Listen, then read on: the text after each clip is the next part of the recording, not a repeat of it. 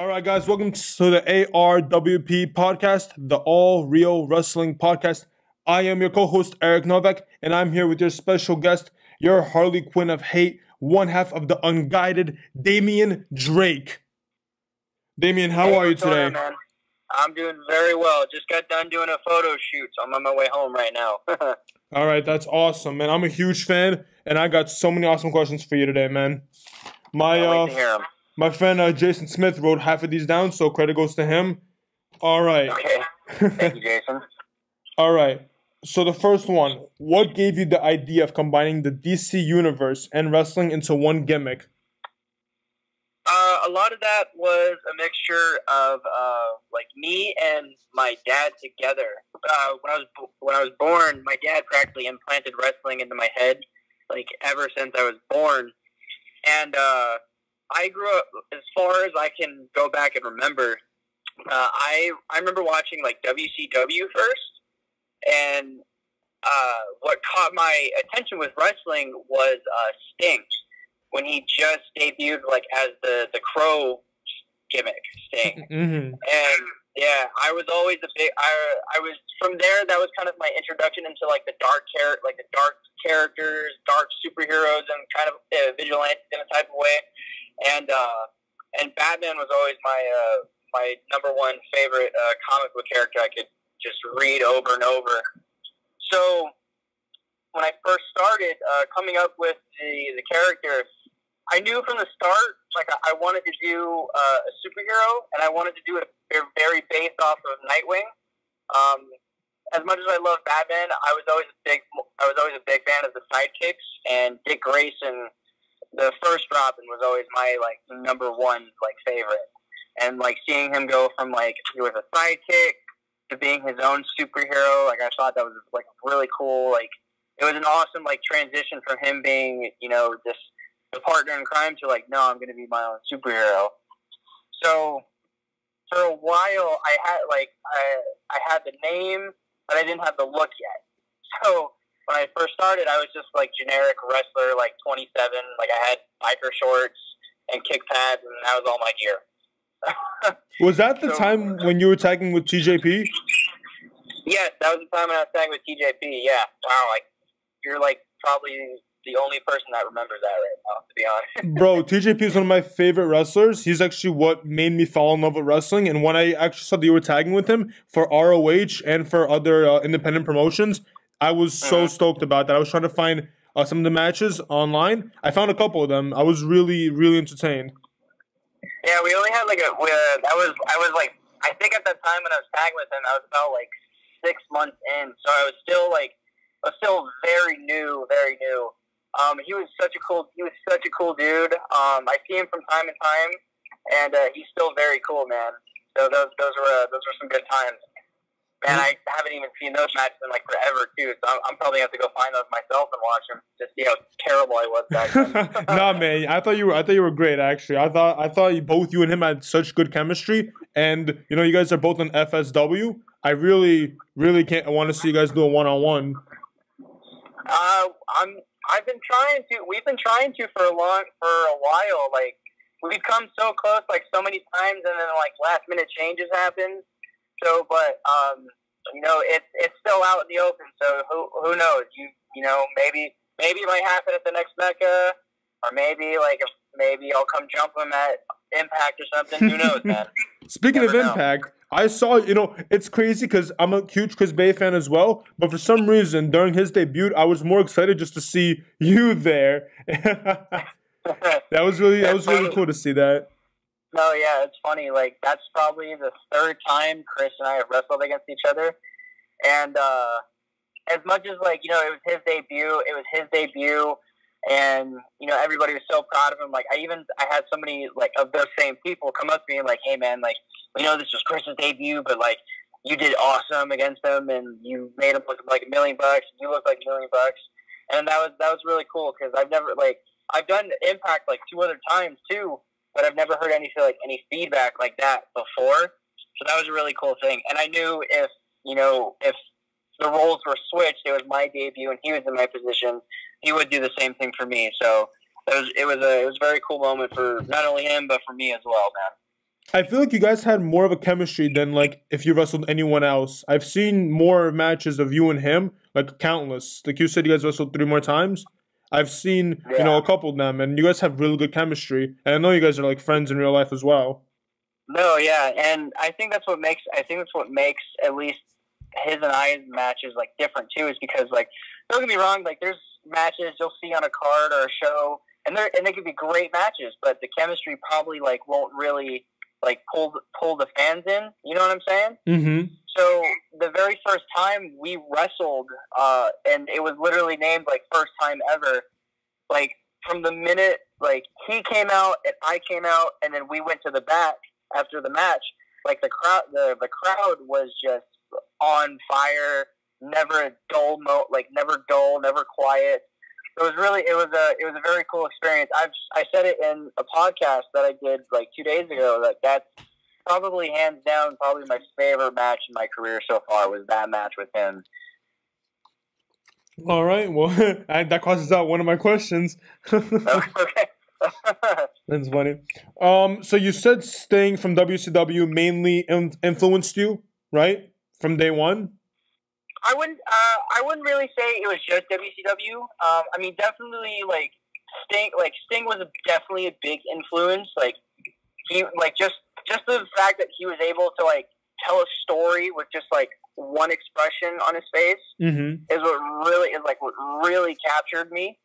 And then, you know, of course, I was growing up during the Monday Night Wars and stuff, so I don't really remember a whole lot, but I've gone back and I've watched the whole entire Monday Night Wars thing. The Hardy Boys, mainly Jeff Hardy, was like another inspiration. Just he was willing to do anything and everything just to like win, or he put his body through so much, but he was able to still stand up like at the end. He was definitely another inspiration too.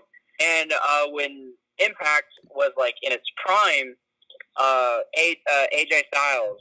I mean, he still is nowadays, but AJ Styles is also another inspiration of mine too.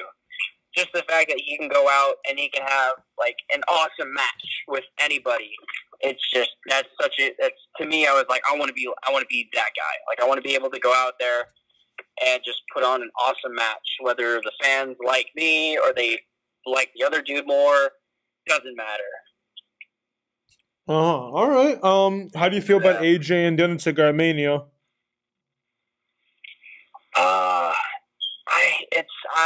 I don't know how I feel about the one, to be honest.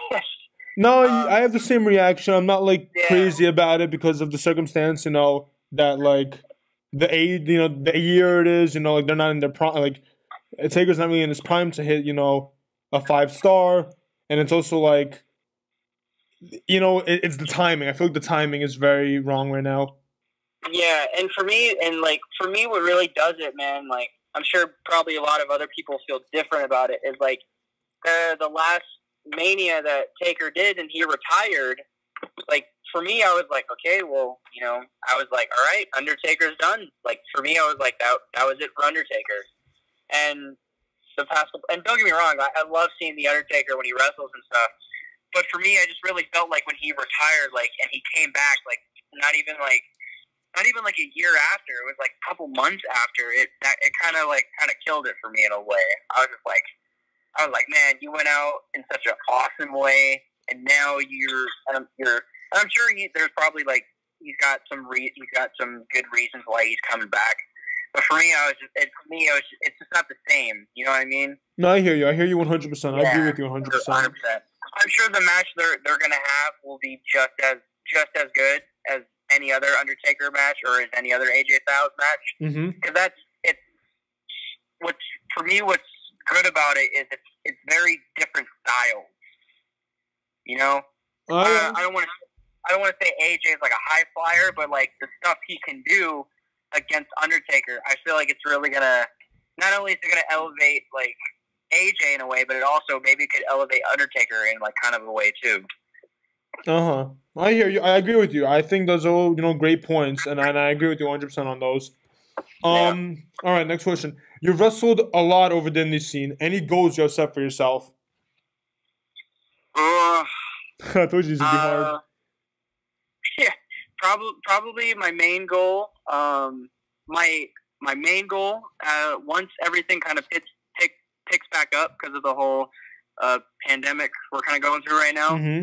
So my main goal is to just get around and take over. Just by the end of the match or by the end of the day, you're gonna know who Damian Drake is or who the Unguided is.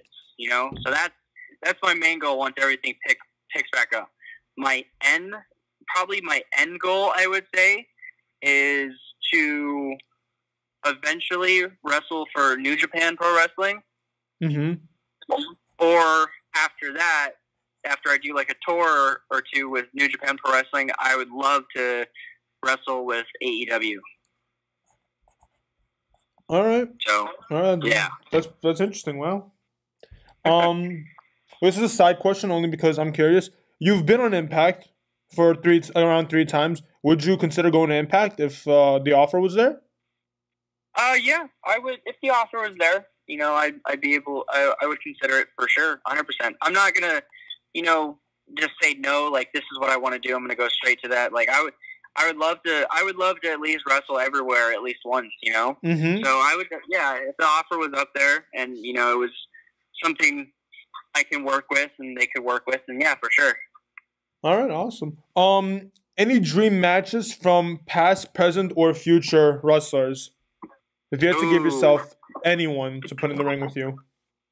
Past-wise, I would definitely say either Sting or Shawn Michaels. Mm-hmm. Present. Ooh, it's a tough one. Present, I probably would want to say AJ Styles. Mm-hmm. Future, Kenny Omega. Oh wow! All right. Yeah. Okay. Let me. So, past-wise, Shawn Michaels or Sting. Present, AJ Styles or Jeff Hardy. And then future, Kenny Omega. All right. I you know, it's crazy because I would love to see any of these matches. I think you literally gave me the best guys. These are literally the best guys I can see on the list.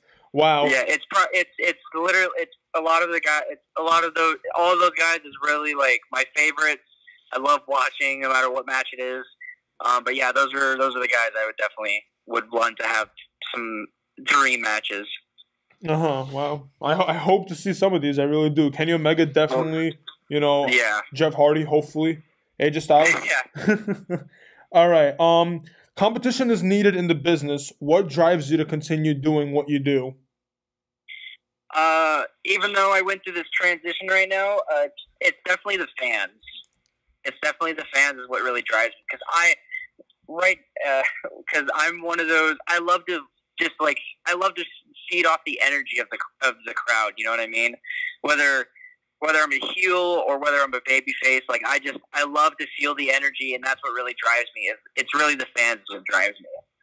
Is what really keeps me going. That's awesome. That's, you know? That's the best. Because if the fans aren't really connecting with you in any way, then you know what are you really doing this for? You know what I mean? Yep, I agree. I was always told, if you're in this for the money, get out.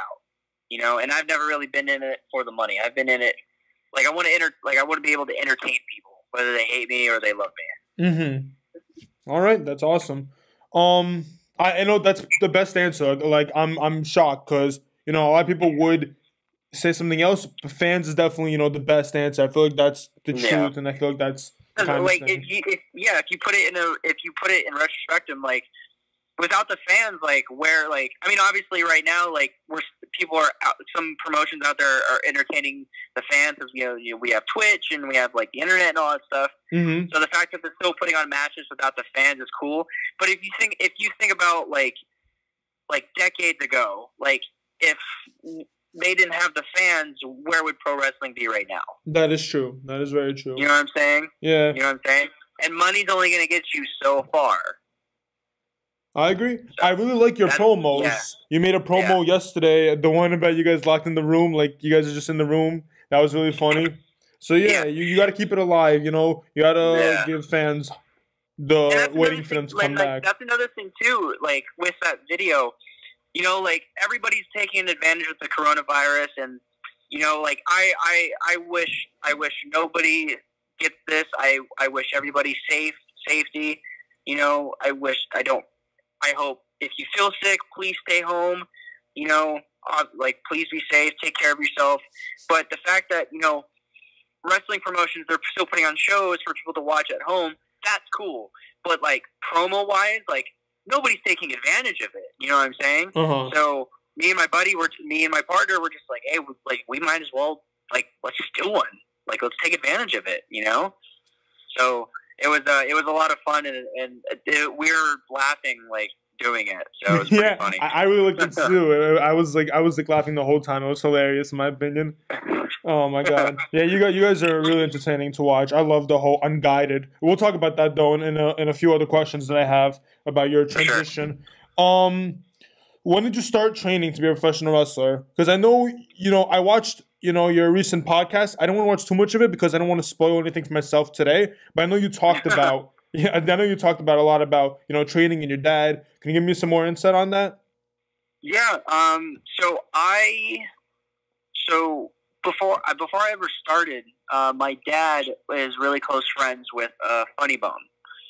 So they worked together like for a minute, and then, you know, while Funny Bone was still wrestling, and my dad even trained for 2 years as well. But my younger brother and I, we started getting into sports in high school and all that stuff. So he didn't want to miss out on all that. After I graduated, I want to say it was maybe a year after I graduated, Funny Bone called up my dad and he was like, hey man, I'm doing a show with Sinn Bodhi. We need like a manager spot. Would Damian be cool with it? And I was like, oh. And he was like, yeah, let me ask him. My dad asked me, and I was like, oh, yeah, cool. I'd love to do it. And my dad told me, he's like, cool, Funny Bone said to wear your douchiest outfit you can think of. I was like, okay. So that night I was going through my closet. I was going through my stuff. So what I came up with was a black pair of skinny jeans. At the time, this was about mid-2015 or so, I want to say. Excuse me. At that time, for some reason in my head, douchebags wore purple. I don't know why. I feel like because like the villains, like Riddler, Joker, like a lot of them. Like probably, and like that was kind of like the whole like Justin Bieber phase and all that shit going on. And he wore purple, and I was just like, he's a douchebag. He wears purple. So I was just like, all right, cool, some purple. So I had, like, purple and black bands. I had, like, a purple DC skateboarding shirt and, like, a gray Famous hat and sunglasses. And I was like, all right, this is douchebag. And I'm cool. I'm ready. I just dressed like some, but, like, people that I went to high school with. So, excuse me. So the next day, I get dropped off to the show. I see Funny Bone. I meet Sin that day, and Sin looks at me. He looks me up and down. Looks at Funny Bone and goes, "So this is my Justin Bieber?" And I was like, "Are you fucking kidding me?" Like I couldn't get away from it in high school, and like that was my first gimmick ever in pro wrestling was Justin Bieber. That's hilarious. I was managing Bieber security, which was amazing. Which was fantastic. So that was my first taste in pro wrestling, doing a pro wrestling show ever. It was so much fun, and I met Chavo Guerrero that night, and he was doing a seminar at FSW the next day. He was like, "You should come down, you know, check it out, like and stuff." I was like, "Yeah, cool."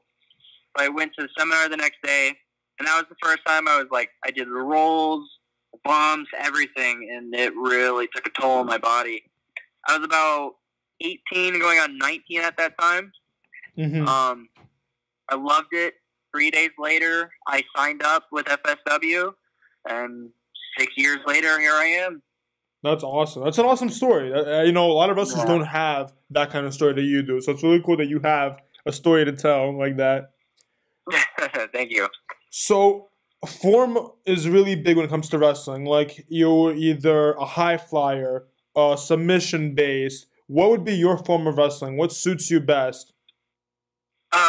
See, when I started out, I was a high flyer when I first started. Mainly because I still am, but at the time I was really big into like doing parkour and stuff. So I was really trying to incorporate that with my wrestling, and I kind of caught on with like with some of the stuff with wrestling real quickly, just because I did parkour. I also did track and field when I was in high school, so that was really helpful. Excuse me. So yeah, so at the time for like the first 4 years of my career, I was just a high flyer. Not what high flying is nowadays. I was a very basic high flyer is what you'll say. And then lately, like transitioning in this past year with the new look and all that stuff, I've been kind of more grounded. I've been kind of more of a I guess you can really say a brawler in a way, mm-hmm. But I call my style is aggressive high flying. So I use it. I only use it when I need it, and when I do use it, it's very hard hitting. So I don't know if it's just if I'm creating a style or if it's already a style, but I call it aggressive high flying. I never heard anything like that. So I think you are creating it. I think it's really sick that you're creating it. Me and my friend, the one who does this podcast, we always talk about like forms. Like he's a huge Zack Sabre Jr. fan, and I'm a huge TJP fan. They all have their technician. So a lot of them have high flying. We've never heard of aggressive high flyer, and I've seen some of your matches, and I could tell what that means now. Like I understand exactly what you mean by that. Thank you, man. I appreciate that. So, all right. I guess I created a style of aggressive high flying. That's awesome. There we go. All right. Wrestling is definitely changing in 2020. When it comes to pressure, do you stress on not making someone's expectations, or do you overcome and out for yourself every time? See, I really try not to think about that stuff too much, because I feel like if you think about that, even before you go out and do a match, it's really going to – excuse my French – but I really feel like it's gonna fuck with your head. Mm-hmm. You know what I'm saying? Uh-huh. So I really try not to focus on doing that. What I really try to like when I go to a show and I ask the promoter, "Hey man, nice to meet you," or "How you doing, man? It's good to see you again. What would you like tonight?" And then they give me what they want for the match tonight, and then I go out and then I just go out there and I do the best I can to make sure it's a good match with what he wants, and I know it's gonna be how he wants it, Mm-hmm. So that's what I really try to focus on. I don't really try to think of like, oh my God, is it going to be this good? Is this guy going to take it this good? Am I going to perform? Am I going to, you know what I mean? So I really try not to think about all that stuff. I really just try to focus on like, I'm going to go out there and I'm just going to put on the best match I can. Mm-hmm. That's awesome. Really what I try to focus on. Cause if I focus on all the other stuff, I feel like it's going to mess with my head and it's not going to come out as good as I want it to be, mm-hmm. All right, yeah. I mean, that's good to hear. It's good that you stick to what doesn't affect you, and it's great. It shouldn't, fuck you over. It should definitely be something that you choose to do and enjoy. All right, so we're gonna get out of these like tough wrestling questions because I feel like I've been hassling you. Let's get to some. No, not at all, not at all. This is probably the past couple days have probably been the most I've talked about wrestling for a while. So. You don't know how long I've been wanting to like get this interview with you since 2 weeks ago since we talked. Like it's crazy. Oh, that's cool, man. Thank you. I really appreciate it for real. No, I appreciate you being on here, man.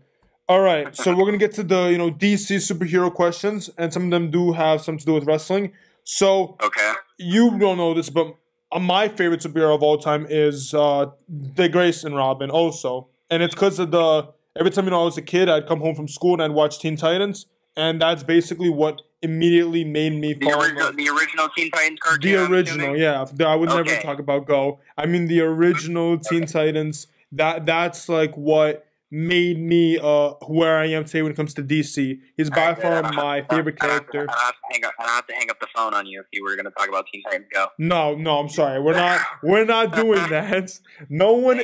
I disagree. Like, let me tell you a story. I'm going to tell you a quick story. I was on vacation and I didn't even know about Teen Titans Go, and I'm in the hotel in the room and I'm watching the whatever was playing, and there was like a promo or for the summer, like summertime special coming up, and I see it's like you get the original and they show you the original ones. You're like, it's coming, it's bigger, it's this, and then they show me the actual artwork. Like they show you the actual artwork that's gonna be for Go, and I literally took the remote, turned on the TV, and I literally left the hotel for like maybe a good 4 hours because I was just so upset with what they did and how they. No, I know. It's crazy. Yeah, when I discovered it, for me it was the same thing. Somebody was like, "Yo, did you check out the new Teen Titans?" I was like, "It's back? Are you kidding me?" And they were like, "Yeah, it's back. Go check it out." So I think I went home that night and I couldn't find it, so I like YouTubed it, like a clip, and I was like, "What the hell is this? This isn't what I was talking about." I was like, I was so disappointed in it. Oh so my God. You're not the only one. I feel like the diehard fans all were disappointed. Oh, I know. And then when I discovered the live action Teen Titans or the Titans. Oh, we're gonna get there. I don't wanna ruin it. But yeah, Titans is definitely something we're gonna talk about. All right. Okay, so I've always wanted to know this because I did research on you, because I did all these matches. I saw before you did the Nightwing tattoo, you had a different tattoo. The Nightwing was, done after the original one that was on your back, right? Right. So what was the story behind the Nightwing logo? Okay. So the original tattoo that I had. So actually, I'll tell you, the Nightwing tattoo that you see on my back now, it's a cover-up. Mm-hmm. Yeah, it's a cover-up. So the original design that's underneath is it represents Nightwing still, but it was I drew the drawing up in high school. Like, I was like, this is what I want for my 18th birthday. I want a tattoo. And so I drew up like an original Nightwing design that I did. I did it very like tribal looking for some reason, like tribal tattoos, or I love them. Mm-hmm. So I basically took the head and body of like another tattoo of another bird tribal tattoo, and the wings were my zodiac sign, which is an Aquarius. So I looked up a tribal, like, Aquarius, like, logo, what you want to call it, and I looked at it, so I flipped it upside down, and then I just doubled it. So I mirrored it, basically. Mm-hmm. And that was what the wings were. So that was what the original tattoo was. And then it just, as I got older and grew and stuff, it, like, the artwork was just kind of showing how kind of crappy done it was. I don't like talking bad about it because, like, my mom's cousin's husband did it for me. I didn't think it was bad. I actually thought it did have something. I did think it had something to do with Nightwing. Like, because I watched this. I think it was, like, one of your matches against Spider Warrior. I think it was exactly that match, actually. And I could tell it was in the form of the same Nightwing logo. I just didn't know, like, what from where it was. So now it's actually interesting that you explained to me how and where that was formed and how it was created, which is very interesting. I had no idea. Yeah. So after a while, I was just like, oh, I guess I should, like, try to get it redone. Sinn Bodhi actually did the cover-up for me. So, because he does his own tattoos and stuff, he's actually done, like, all my tattoos that I have on me. Oh, wow. I was like, hey, man, like, I'm looking to kind of get this, like, redone or touch up or whatever. We talked, and he was like, hey, man, like, what if we do it, like, what if we make it look like it's Nightwing? He's like, I'll make an actual Nightwing logo. And he was like, what if we, like, make it look like it was, like paint splattered on you? And I was like, oh, that'd actually be, like, fuck, that would be pretty sick. So the way how he was going to do it is he was going to apply the whole bird first, and then he was going to apply, like, what the paint, like blocks would be, I guess you call them. Like the paint splatter. As he was filling it up, he was just like, oh, this actually looks like way more badass. And I was like, let me see. So he takes a picture of it, and like half of it was like all like filled in and painted or inked. And I was like, I'm like, oh, that actually does look way better. He's like, you want to keep it like this? I was like, fuck yeah, let's do it. And so that's what it is now. That's awesome. That's really cool. I'm actually so glad I got to hear that story. All right. This is one that this is. I'm hoping to get a new tattoo soon. Hopefully, it might be It might be a Harley Quinn logo. We'll see. Yeah, I mean, I do have a couple questions about like tattoos, and we'll get to that. It's about DC kind of related stuff. So this question is really big for me personally because, like I said, Robin's my favorite. I watched a lot of your matches. I know you came out with a Nightwing-inspired jacket, Nightwing-inspired mask, pants, and the announcer would always say you're from Bloodhaven, which if you're a DC fan, you know that's where Robin, a.k.a. Dick Grayson, left to become Nightwing. And I just wanted to know what inspired you to do that, to take up a whole role and make that into your DC, you know, like wrestling gimmick. You pretty much said it yourself, man. Like, you were a big Dick Grayson fan. I was a big Dick Grayson fan. I still am a big Dick Grayson fan. So I really wanted to for me, I was like, at the time, like, they weren't really doing anything live action with, like, Nightwing or Dick Grayson at all. So for me, I was just like, you know, maybe, like, I'll be the live action Nightwing in pro wrestling. That's awesome. So so that was kind of like just the whole inspiration. I was just like, I'm going to be the Nightwing in pro wrestling. Like, I'll be Nightwing. Screw everybody else that tries to be Nightwing. Like, I'm the only one. So that was really the whole inspiration right there. It's like, I just wanted to, if no TV show or movie was going to bring him to life anytime soon, I was like, fuck it. I'm going to be the live action Nightwing. I love that. I really love that. Obviously, I couldn't take the Dick Grayson name. So coming up with the name. Whoa. I gotta ask because it's actually the question right after this. The name Damian Drake, was that a coincidence, or did you use Damian Wayne and Tim Drake to inspire your name? No, we actually used Damian Wayne and Tim Drake. Yeah. Oh, you actually did that. That was actually I took it because like it was so fitting, and I wanted another reason to use like the Daredevil logo in a way. The DDs, yeah. With the DDs, yeah. So coming up with the name, my dad and I were talking. We were just kind of hanging out, and he was like, "What do you want to do for your name?" And like I was so strict on keeping it like Robin based. So one of the first names I almost did was RJ Grayson. And the RJ was going to be Richard Jason and then Grayson. And I was like, oh, that's probably not fitting. And then my dad was like, what if you do something with like something Todd or Jason something? And I was just like, no, like, we couldn't figure out anything. And then he was just like, dude, Damian Drake. And the way how he said it in my head, it was like opening a briefcase with like the golden light. And I was like, oh, that's so perfect. So that's how we came up with it. We literally sat for like, I think 2 hours just trying to come up with a name. That's awesome. I honestly love the name. And the minute I heard your name, I automatically saw that you did the whole Nightwing thing. And I'm like, it had to be Damian Wayne and Tim Drake. Like that's literally, I just had this huge feeling. That's awesome. That's crazy. No, yeah. Like, and what's funny too is like some people would come up to me and they're like, "Hey, Damian Drake, is that Damian Wayne and Tim Drake?" And I was like, "You're correct." And they'd be like, "Fuck yeah!" And then there would be other people that'd be like, "Hey, so where's that name from?" And I'm just like, "You guys suck. I don't know where it's from." And then, like, so I also teach kids class at FSW. Mm-hmm. And when I first started teaching the kids class, and they heard my name, the kids would always mess around with me and said that I came up with Damian Drake from Looney Tunes Back in Action.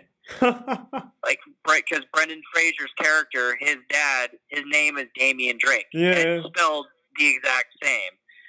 So they'd be like, you didn't get it from comics. You got it from Looney Tunes. And I'd be like, no, I didn't. It's funny. So, yeah.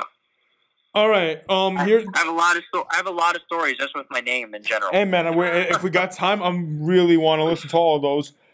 This question's a pretty difficult one. Take your time on this one. So I know that you teamed up with Spider Warrior. You called yourselves the Midnight Marvels. I also heard the last podcast you guys named that because, you needed DC and Marvel, so you came up with the Midnight Marvels.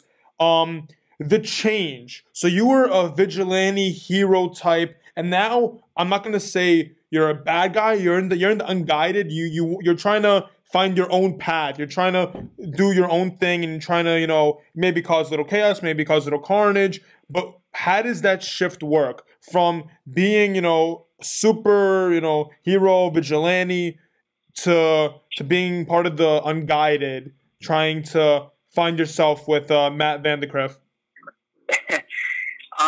So the transition actually wasn't really that hard. The past like year or two, I've been kind of having this feeling and kind of noticing it through some fans and promoters and stuff that I really wasn't getting the looks or like the opportunities I should have been getting. You know what I mean? Uh-huh. So I had a lot of like just anger and stress and, you know, some frustration built up just inside. And, you know, I was just, I didn't know. There was a point where I was just sitting there. I was just like, I don't really know. I don't know what to do. I don't know how to, I don't really know what I'm going to do. It was literally like before I had the triple threat ladder match with Ice and Remy, I was just like, I don't know what's next. Like whatever happens, I don't know what's next. And then when I got pushed off the ladder and I crashed through the table, before I passed out and was like apparently carried out, I saw Remy at the top of the ladder, and he has like his fingertips right near the bell. And the only thing I could hear was the fans and how mind blown or how excited they were for him getting the belt. Uh-huh. And then I passed out right there. But really, that last moment, I was just kind of like, I kind of sat there and I was just like, huh, I wonder why, you know. And a part of me understands why, because he practically made FSW. They've seen him grown just as much as they've seen me grown at FSW. So, and then there was a couple weeks where I was just kind of, you know, injured and recovering. And then I'm looking through social media. Even my fiance was looking through social media, and we see the fans are all smiling and taking pictures with the new No Limits champion, but nobody is really concerned about me. Uh-huh. And nobody's really checking up on me, besides some close friends of mine outside of wrestling and my family. And that really registered, and that really sat really in deep inside too, because I was like, I've done everything for you guys. I've even told myself, like, I represent you guys. I'm one of you. You know, I used to represent the fans in a way of like, it doesn't matter how small, how big, what size you are, you can do it as long as you follow through with it. And, you know, after seeing all that in social media and just kind of playing back in my head with that moment after I fell through the table, and even going back and watching the match online, at that moment, I was just, that's where I was like, you know what? If the fans are gonna be like that, then screw the fans. Screw the fans.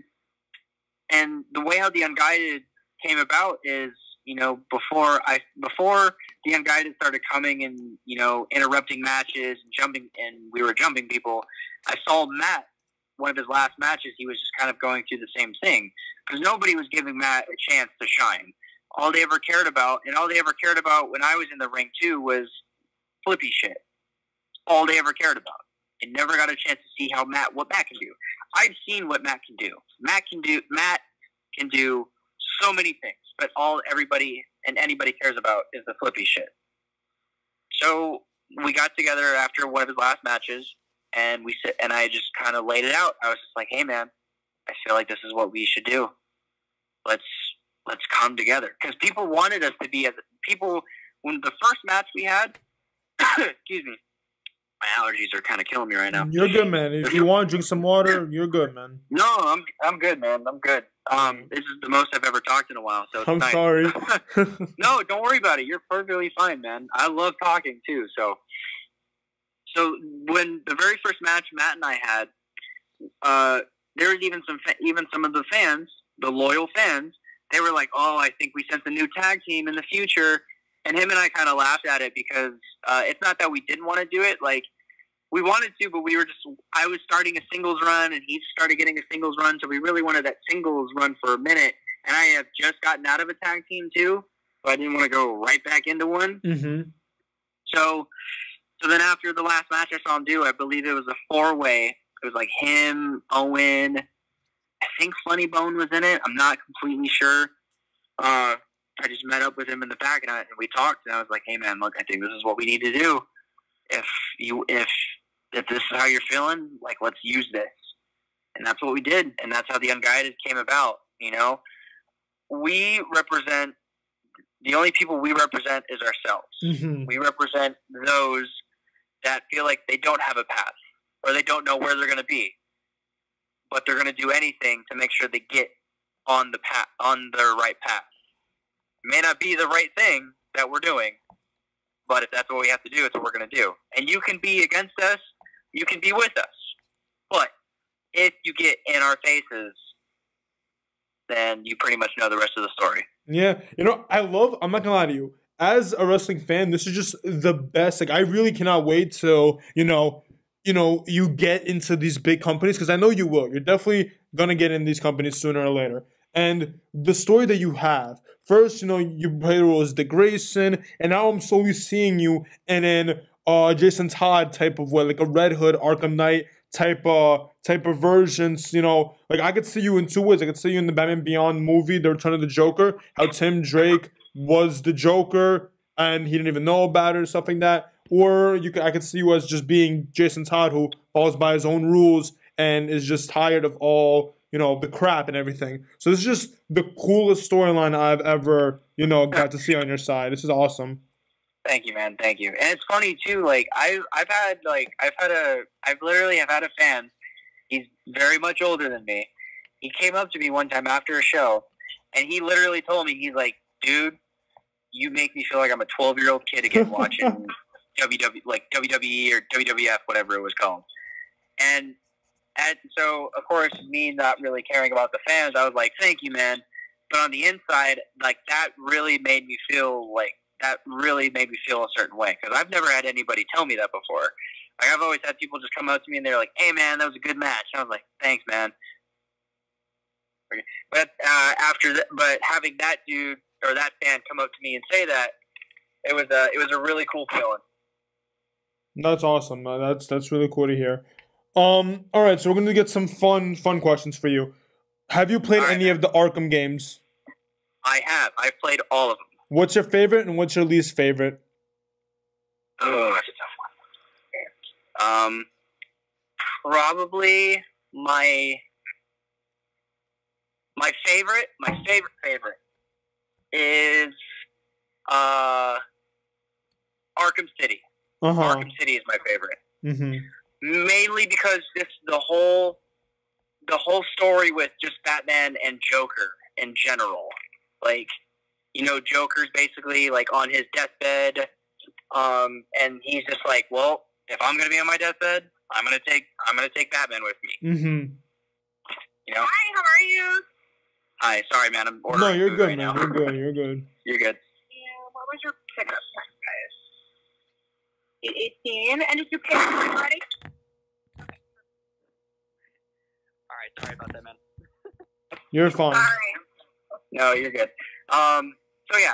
So that whole story with Joker was basically like, "Hey, I'm going to be, you know, if I'm on my deathbed, I'm going to bring Batman with me, but I can get Batman to find a cure for me." And then at the end, he has the cure for him, and ultimately, like, Joker, like, he kind of screws himself over.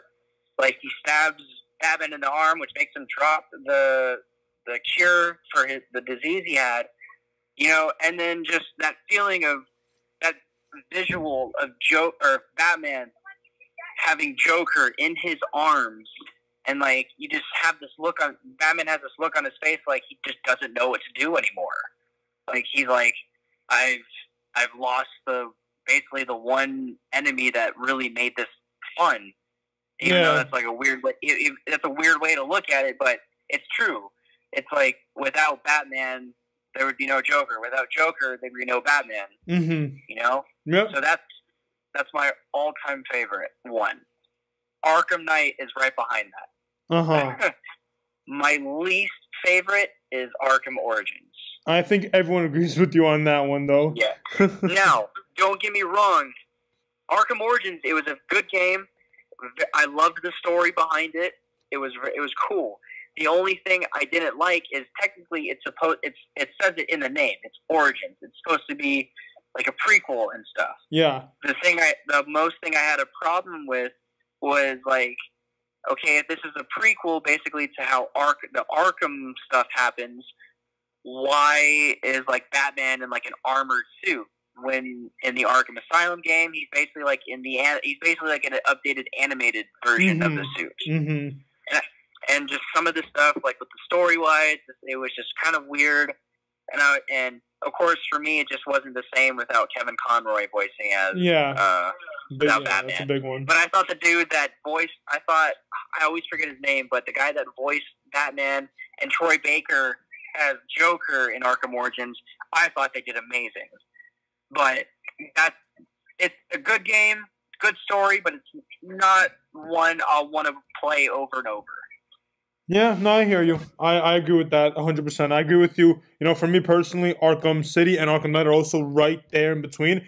I don't know why, but for me, a little bit, it's Arkham Knight's my favorite because of, like, the whole Batman seeing Joker. And it's, like, in that one, you, like, solely get to realize that, like, even if Joker's not there with Batman, Batman, like, it's kind of not insane, but like you said, a piece of him died when he was holding Joker. That, like, this isn't, you know, what he wanted to do anymore, and now it was really good. I love the whole. You know, they're doing a new one. It's a Court of Owls. They're gonna do it. Arkham game. I've heard, and I'm very excited for that one. And I hope they're saying what they're gonna do is they were gonna make it co-op, so you get to play as Batman and Robin. Yeah, I wish so, that was. I'm really hoping they stick with that because I think that'd be so cool to do is to have a co-op Batman game, and you get to play as the dynamic duo. No, I wish. I mean, time will tell. All right, yeah, this is a big one. So you there's a lot of them. So take your time. Favorite DC animated movie. Ooh, favorite DC animated movie. Oh, that's a tough one. It would have to be Under the Red Hood. That's right there. That's mine too. Yep. Under the Red Hood. That's probably one I will go to every time to watch over and over, just because like that was kind of my introduction into the Jason Todd Red Hood. Like I've heard the story and stuff, but that was really my introduction into Jason Todd becoming Red Hood and that whole story. So that's mainly why. It's just that was my introduction to the Red Hood. Same thing for me. I didn't know much about Jason Todd until watching that, and that's also my first like visual of Jason Todd like animated. Yeah, I didn't know the comics that well by at that age when I was watching, you know, Under the Red Hood. Okay. This one is, you know, this is, I don't want to put you under pressure. This is favorite DC show and episode. So, you know, do what's wrong with that question. Favorite DC show and episode. Yeah. So, like, I'll give you an example. For me personally, you know, Teen Titans is my favorite show, but if I had to pick a show, like, for an episode, it would be, you know, Justice League, and it would be Unlimited, and it would be the Epilogue episode. You know Epilogue? Yeah. Yeah, that would be, like, my favorite one, because, you know, we never got an ending to Batman Beyond, and that was, like, a perfect ending. Yeah, it's been forever since I've seen that, but I know exactly what you're talking about. Right now my favorite show is Titans, but like I can't pick an episode because like all the episodes, in my opinion, even some of the filler episodes, have been really good. Until I can pick a favorite episode in Titans, my favorite show besides Titans for the episode was The Flash, the CW Flash with Grant Gustin, season 1, and it was the mid-season finale when we finally got to see him square off with the Reverse Flash in the football field. Yeah. Because I was I love the Flash. Like, if I like my for my DC, like if I could read DC stories in this order, it would go Batman comics, Flash comics, and then Green Arrow comics. Mm-hmm. So for me, it was that episode in the football field, because that was the first time we really kind of get to see the Flash, or the Reverse Flash, and him kind of square off. And you see the Flash. He's outnumbered by like the first time they meet. And it was a very, so to me, that's my favorite show, favorite episode. All right. Wow. Yeah, I agree. I could have copped out and said season 2 of Titans, the ending episode when Dick Grayson becomes Nightwing, but I feel like that'd be too much of a cop out. No, yeah, I hear you on that one. For me, when it comes to Titans, I'm a huge fan of, Teen Titans, the show. So when I heard Titans came out, I was, insane about it. Live action Robin. My favorite episode would have to be the Jason Todd one, the one where Robin's circus family is getting assassinated.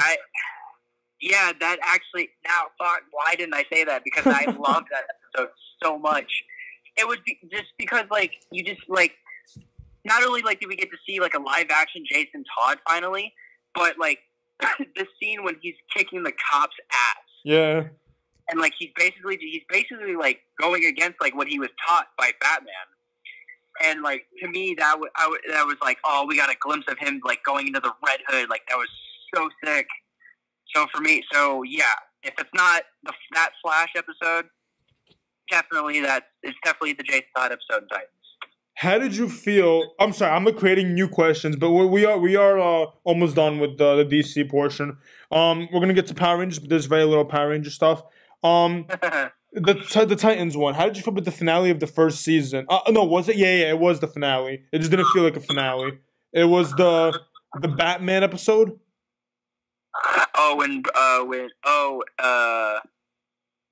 he had the vision of him fighting Batman.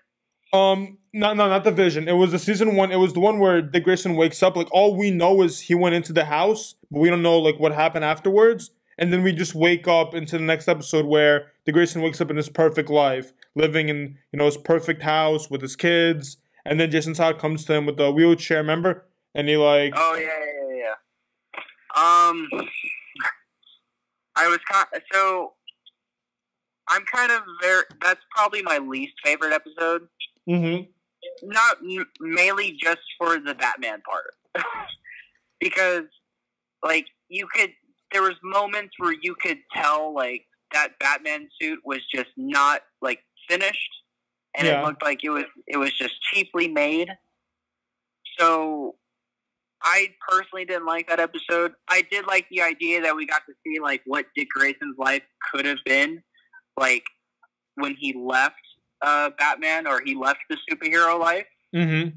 But it's not really one I would want to watch over and over, if that makes sense. No, it does. That's why I pointed out that episode, because that's the one that had half the people liking it, then half the people are what was that? What did we just see? Because it had nothing to do with the storyline, and it was the finale. So to give that as a finale, people were not happy. But season 2 definitely paid it off. 100%. I want to go back to the specific thing, the favorite DC show. Let me get a little bit specific, because I'm really curious. Let's say animated. Let's say I gave you Justice League Unlimited, Teen Titans, anything you could think of, any animated DC show. What would you say is your favorite? And if you could, just give me an episode, not even name. If you can't remember a name, give me a description. Batman the Animated Series. Perfect. And there's 2 episodes. All right. I don't remember the names of them, but it was when Harvey Dent became Two-Face. And when we got our first introduction as Joker. Oh, so the original first season. That's original first season. All right. Yes, exactly. And because mainly because to me those even though the show in a way it's very dark, to me those 2 episodes were the darkest, because even though it was a kid show and they couldn't really show Joker like killing anybody, like you clearly see in his shadow he's like stabbing the dude with a pen. Even though it's only one stab, you just see that and you're just like, oh, I thought this was like a kid show. And then like just, and then the whole, and then with Hart, and then with Two-Face, like when he's coming out of the hospital bed and like he's covering his face. Julie Taylor? Yes. Okay. Sorry. No, you're fine. But when like he comes out of the hospital bed and he comes out of the hospital room and his face is all messed up and he looks and you just see like what the Ace Chemicals like did to him and stuff. I was just like, oh God, that's gnarly looking. So those two episodes specifically, and that and the animated series show were my all-time favorite. Yeah, I can believe I forgot Batman, but yeah, that's definitely, you know, everyone's favorite show of DC. Yeah. I gotta mention this because, you know, this is a different portrayal of Batman. We see like a teenager, you know, through high school. We're seeing a version of Spider-Man through this Batman. How do you feel about Terry McGinnis, Batman Beyond? I personally liked it. I thought it was cool, and it was, you know, it was a different take on Batman. I liked the idea of, you know, like Bruce Wayne, like he's the Alfred of this new Batman now, and it was a more very futuristic Batman. So I liked it. It was really cool. I was actually there was actually a time where I was actually going to do like a Batman Beyond fan film with a couple guys. But it never fell through. Oh, that's the thing. Yeah, I was actually going to play Terry McGinnis, which was even way cooler. Oh my God, that's awesome. Yeah, but it never happened. It just the dude just like stopped calling me or whatever. Damn. So who knows? Maybe I might just actually do it myself. So. Hey man, like I said, Prince of Gotham was awesome. I mean, there's only I believe 2 or 3 episodes, right, of Prince of Gotham. Yeah, I kind of had to take a. I still plan on finishing it. I still plan on doing episode 3. I just had to kind of take a break from it because a lot of the people that I was asking for help or could help me with it, they just would not want to help me out with it, or they would just kind of bail on me last minute. And I really didn't want to like rush. I didn't want to rush it and stuff. So. I just kind of was like, and wrestling was starting to pick up, so I didn't really have the time. So I was like, you know what? I'll take a break. I'll come back to it eventually. I promised myself I would, but right now I just need to kind of take a break from it. What's actually really cool because of what's going on with, you know, everybody kind of like being, you know, quarantined in their own houses and stuff. I've actually been in the process of creating my own Joker fan film. Oh, I cannot wait! That's awesome. I was really like I loved Mark Hamill's Joker. I love all the Jokers, but Jared Leto's. I know some people might like Jared Leto's. I don't like Jared Leto's Joker mainly because of the laughter.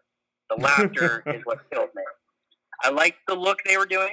I liked what they were going for. They were kind of going for the gangster look, but for me, it was just the laugh. For me, for Joker, if you're gonna sell me on Joker, your laugh is what's gotta sell me. Yeah. If your laugh doesn't sell it for me, then I'm not a fan of your Joker. I'm sorry. You could be the most badass looking Joker. You could be the most craziest Joker personality wise. If your laugh doesn't do it for me, I'm not a fan of it. Sorry, but. I love Jack Nicholson's. I love Mark Hamill's. Like, Mark Hamill is my go-to Joker. I loved Joaquin Phoenix's Joker. Joaquin Phoenix did amazing. I saw your gear. I saw you when you had the championship. I saw you come out with, like, that Joker-inspired gear. Yeah, Halloween is my favorite. Halloween is my favorite, like, holiday. So if there's ever any time I'm able to bring wrestling and Halloween together, I will go all out. And that year I did Joaquin Phoenix's Joker. I came out, I did the dance and everything, like in my ring entrance. I came out with the stair dance music. So it was awesome. It was very awesome. Yeah, man. I remember seeing photos and videos. I loved it. I thought it was great. That was hilarious. Since we talked about CW and talked about Flash, you know, one of the CW's own Mount Rushmore type person, you could say, Stephen Amell, who plays Oliver Queen and Arrow. He went from the Arrow show to kind of doing a little bit in pro wrestling. How do you feel about that? How did you feel about the whole, you know, SummerSlam Stardust thing to actually going to do a singles match with Christopher Daniels, a legend in Impact and ROH, doing it at All In? I thought it was really cool. I kind of saw it coming when he did the whole Stardust angle, and you know, because Cody Rhodes played one of the villains in the TV show, so I kind of saw it coming. I wasn't bitter about it. I thought it was awesome, and for me, I was just like, "Hey, man, he's pulling it off," and I gave the dude so much props. Like, he really pulled it off. So I thought it was, me personally, I thought it was really cool. Did you watch the All-In pay-per-view? I did. Yeah, I really did. Yeah. I loved it. Besides New Japan Pro Wrestling, like, New Japan Pro Wrestling makes me feel like a little kid watching pro wrestling again. Yeah. But All In really made me feel like really that was the first time in a while, besides Japan, like, really getting me out of, on the edge of my seat. Like, oh man, like this is awesome. Yeah. So since you brought up New Japan, I wanted to ask you. I saw a photo of you, you know, in the I don't want to call it the performance center, the dojo. I know it's like the training dojo, right? The one that's in like America, right? Yeah, the New Japan dojo in LA. Yeah. You know, how was it there? Can you give me some of the experience? Yeah, it was so cool, and it was so awesome just being able to go there, being able to be trained by Shibata, which was amazing. Which, by the way, he is a big teddy bear. I'm gonna say, like, I was expecting to go in and it was gonna be like military, like super serious, and all this stuff. And the minute we started like doing rolls and we got in the ring, and the minute like I see him smiling and laughing and he's having a good time teaching, I was like, "This is what I'm expected for the next 4 days." Like, this is. It relieved so much stress for me. It was awesome. And it was very cool. So the training, it was we got like a very taste of what the training was, and it I'm not gonna lie, it kicked my ass for sure. That was the most squats, the most push-ups I have done since like track and field, and it really was killer. But it was so cool. I was like, it was such a different type of training I was used to, and it really made me like, it was like, okay, if New Japan's what I want to do, like, this is what I gotta look for. So it was really cool. It was probably the best 4 days of my life. That's awesome. That's So New Japan's like where you wanna, you know, set yourself to be. That's where you see yourself at the end game of it all, right? You want to be in New Japan Pro Wrestling. Yeah. Who is someone you'd want to face? There's a couple names I really would want to face. Kenny Omega obviously is one of those names. Whether he was in New Japan or he's in AEW, he's one of those names. Mm-hmm. Kota Ibushi is another one. Okada is another. The number one I really would want to have a match with, just because, like, I love his gimmick, I love his character, is Naito. Naito, mm-hmm. Yeah, Naito. I just love, he just plays that, just like, he's like, I don't need to be here, like, I'm good. But like, he puts on like a fucking awesome match. So yeah, Omega, Ibushi, Okada, Naito. Naito's number one if it comes to New Japan. Yeah, you know, Naito, I've never seen a reaction as big as Naito when he won the dual championships at Wrestle Kingdom. Oh man, even though I wasn't at the Tokyo Dome, I was as loud as I could be, just as loud as everybody at Tokyo Dome was. Like, the fact that he goes down now as the first ever dual champion for New Japan Pro Wrestling is awesome, and he is well deserving of it.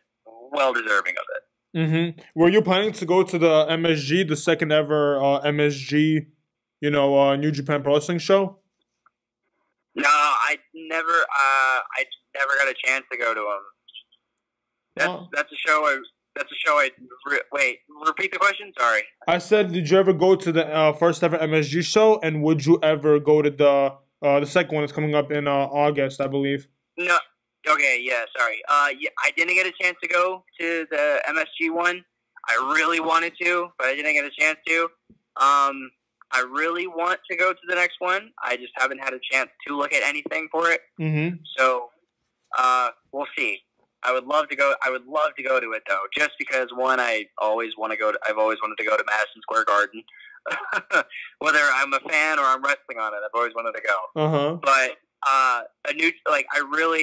I have yet to experience a New Japan Pro Wrestling show live. So that's I would love to go to the second one. I hope so. All right. I mean, hey, let's hope. I believe you'll 100% make it at MSG, and you will be wrestling at MSG. Thank you, man. Of course. All right. So I'm gonna give you some Power Ranger related questions. This is from my friend Trevor Brooks, huge fan of yours too. All right. All right. So, what is your favorite season? Mainly because of the Psycho Rangers. I'm sorry, you cut out a little bit. Can you repeat that? No, you're good. I'm probably just driving at a bad spot. It was Power Rangers in space. In space. Mainly because of the Psycho Rangers. Did you like the Forever Red show? I loved the Forever Red. That's literally my top episode I will go to watch every time is the Forever Red. All right. Who's your favorite villain? Oh, you're putting me on the spot with that one. I told you there's going to be some hard questions. I gave you the warning. I'm going to have to say Lord Zed. Lord Zed was my favorite. Yeah, Lord Zed is my favorite. Because, he's like the ultimate bad guy when it comes to Power Rangers. I agree. I was definitely scared shitless of Lord Zed at one point. Yeah, what other villain on, any, TV show or even a movie... It's just muscles and just metal, and you could see his brain. For me, I started watching Power Rangers at the time of Lightspeed and Time Force. And I was scared shitless during the whole Lightspeed saga between the Sixth Ranger, between the whole Poison Mark and all that. For me, I felt that was probably the worst kind of villains you can find in the show. But I agree with Lord Zed. I definitely would never, ever be in a room with Lord Zed. No. All right, this is a hard one because, for me, I would never even be able to answer this. Who's your favorite mentor? Say that again? Who's your favorite mentor in the Power Rangers, saga? Mentor? Yeah, mentor. Yeah. Oh.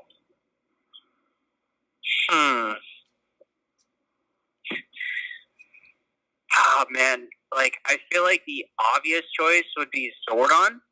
But me, personally, I would have to say, I don't know how well this season gets, much love.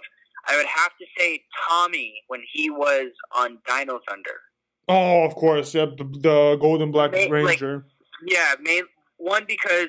Not only was he a ranger, but he was a mentor, and he was a mentor that's been a ranger, and he basically went through it all. And the fact that he was able to kind of be like, look, I know what you guys are going to go through. I've been through this, but I'm here for you. And the fact that he was still being a mentor as he was being a Power Ranger at the same time, that to me was like, oh, this is a dude that's lived it, so he's going to be the mentor now. That's awesome. Yeah. So I'd have to say Tommy and Dino Thunder, but obviously all-time mentor is Zordon. Yep. All right. I think both those answers are as great as they can be. I agree with you. JDF definitely definitely had an awesome role into Down with Thunder. I remember that, and I loved every moment of it. Did you like the episode where he had to battle himself, like his old? Yeah, I love that episode. That's probably my favorite episode. In that is when he's kind of going through his past and fighting him and fighting his other Ranger forms. I thought that was really cool. All right, next question. What is your favorite Megazord from any show? Oh man, Megazord. Oh man, see, like they're all so good in their own way. Megazord. I'm gonna go with the White Tiger Megazord when Tommy became the White Tiger Ranger. Because like that was the only, like, I believe, I could be wrong, but that was probably the first Megazord that could be its own Megazord without being connected with any others. I think you're right. I think that was the first time they did show that. Yeah, I could be wrong. But that was, I was like, oh, he doesn't need any others. Like, that's awesome.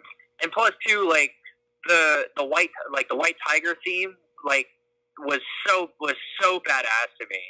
Like the Power Rangers had their own theme, but the fact that like the white tiger, even though when he was the Green Ranger, he had his own theme.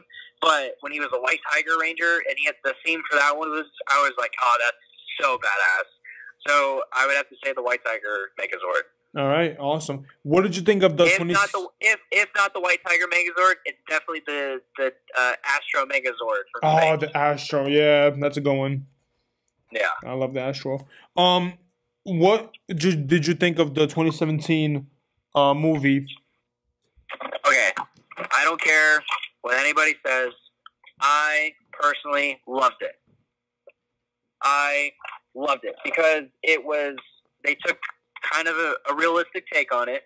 It was very modern in its own way, and it just was very different, and I liked that. What really sold me on it were the suits. I liked that the suits weren't, you know, just they weren't just skin. They weren't just morph suits with like shiny helmets. Like they made it look like. They made it look like it was alien. It was actual armor because the suits are supposed to be basically armor. So I thought it was a really cool take on those. Yeah, no, I saw you actually. I don't want to say cosplayed because it was definitely part of your gear. I heard the story because again, I watched the podcast. Your friend got you the Red Ranger helmet, and you wore it down your entrance. Right? Yeah, it was actually my my fiance got it for me. Oh, your fiance. For my birthday. Oh wow! And I was it was so cool because I've always wanted a Power Ranger helmet, but the fact that it was actually like from the 2017 movie and not one of the originals, it was even way cooler. And I've always wanted to be the Red Ranger, so the fact that it was the Red Ranger helmet, I was like, yep. Definitely had to come out with this in a wrestling show, and I did. How was the crowd's reaction during that, other than your own? They were. Some people were like, "Really, a Power Ranger?" And then some people were like, "Dude, the Power Ranger helmet is fucking dope." So it was somewhat half and half. I hear you. I loved it. I saw as many photos, and I saw a brief, small video. And yeah, you look like you came out. You hit the pose and everything. I thought that was awesome. Thank you.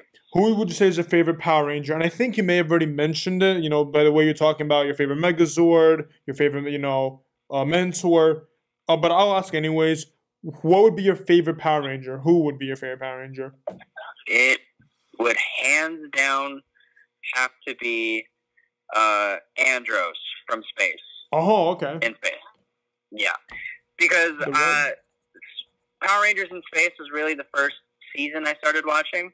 Uh-huh. And I loved the costumes. I loved the theme song. I loved everything about Power Rangers in Space. And he just, I really can't say what it was about him specifically, but I just loved his Red Ranger. Going back and watching it, it was probably the fact that at first he didn't really want to have a team, and then he was like, you know, I'm actually gonna need a team if I want to be able to, you know, take down the bad guy. So to me, it will be Andros from Space. All right. All right, that's all our Power Ranger questions. We did all the DC questions. I'm trying to make sure I got them all. All right, yeah, it looks like it's everything. And back to the wrestling ones, just like two more. I want to know what's next for your career. You know, again, you're part of the Unguided. What's your any goals you ever want to accomplish? Just right now, once things get start picking back up, Matt and I just plan on taking over. All right. That's it. That's the goal right now. We just want to take over and we want to be seen. All right. Now, I got to ask for myself and hope for all those other, you know, Nightwing fans, will we ever get a chance to see you in the Nightwing, you know, kind of wrestling gear again? I can't say. I don't really have an answer for you when, but I do plan on doing a very different take on a Nightwing themed gear. All right, now I get something I'm excited for. Yeah, I'll say it like that. Just, I would like to kind of do the Nightwing thing again, but I think this time around it'd kind of be like my own take on it. That's awesome. Are you planning to, you know, introduce that soon, maybe to the next Mecca? We'll see. Who knows? I won't say no, but I'll definitely leave it on the table. All right, all right. Well, that's all the questions I have for you today. Let me just end off the podcast. What do you want to say anything to the people that were listening? Yeah, I just want to say thank you guys so much for listening and hanging out. If you guys ever, you know, want to. If you guys ever want to check my stuff out, you can follow me all over on social media, on Facebook, Instagram, and Twitter. Facebook is Damian Drake, D-A-M-I-A-N, not E-N, D-A-M-I-A-N-D-R-A-K-E. On Instagram, it is all lowercase, Damian Drake, LV. And same thing for Twitter, Damian Drake, LV. And you can definitely check out my YouTube channel, as... my man Eric has said before, I do little fan films. I recently started doing box openings for action figures. I recently started becoming an action figure collector. So you can definitely check that out. You can just type in Damian Drake. You should be able to see my channel. It should be one of the first ones that pop up. If anybody would like any merch, you can contact me through any forms of social media, and we'll make something work. All right, all right. Thank you guys so much for listening to the ARWP podcast. We'll see you guys next week. See you later.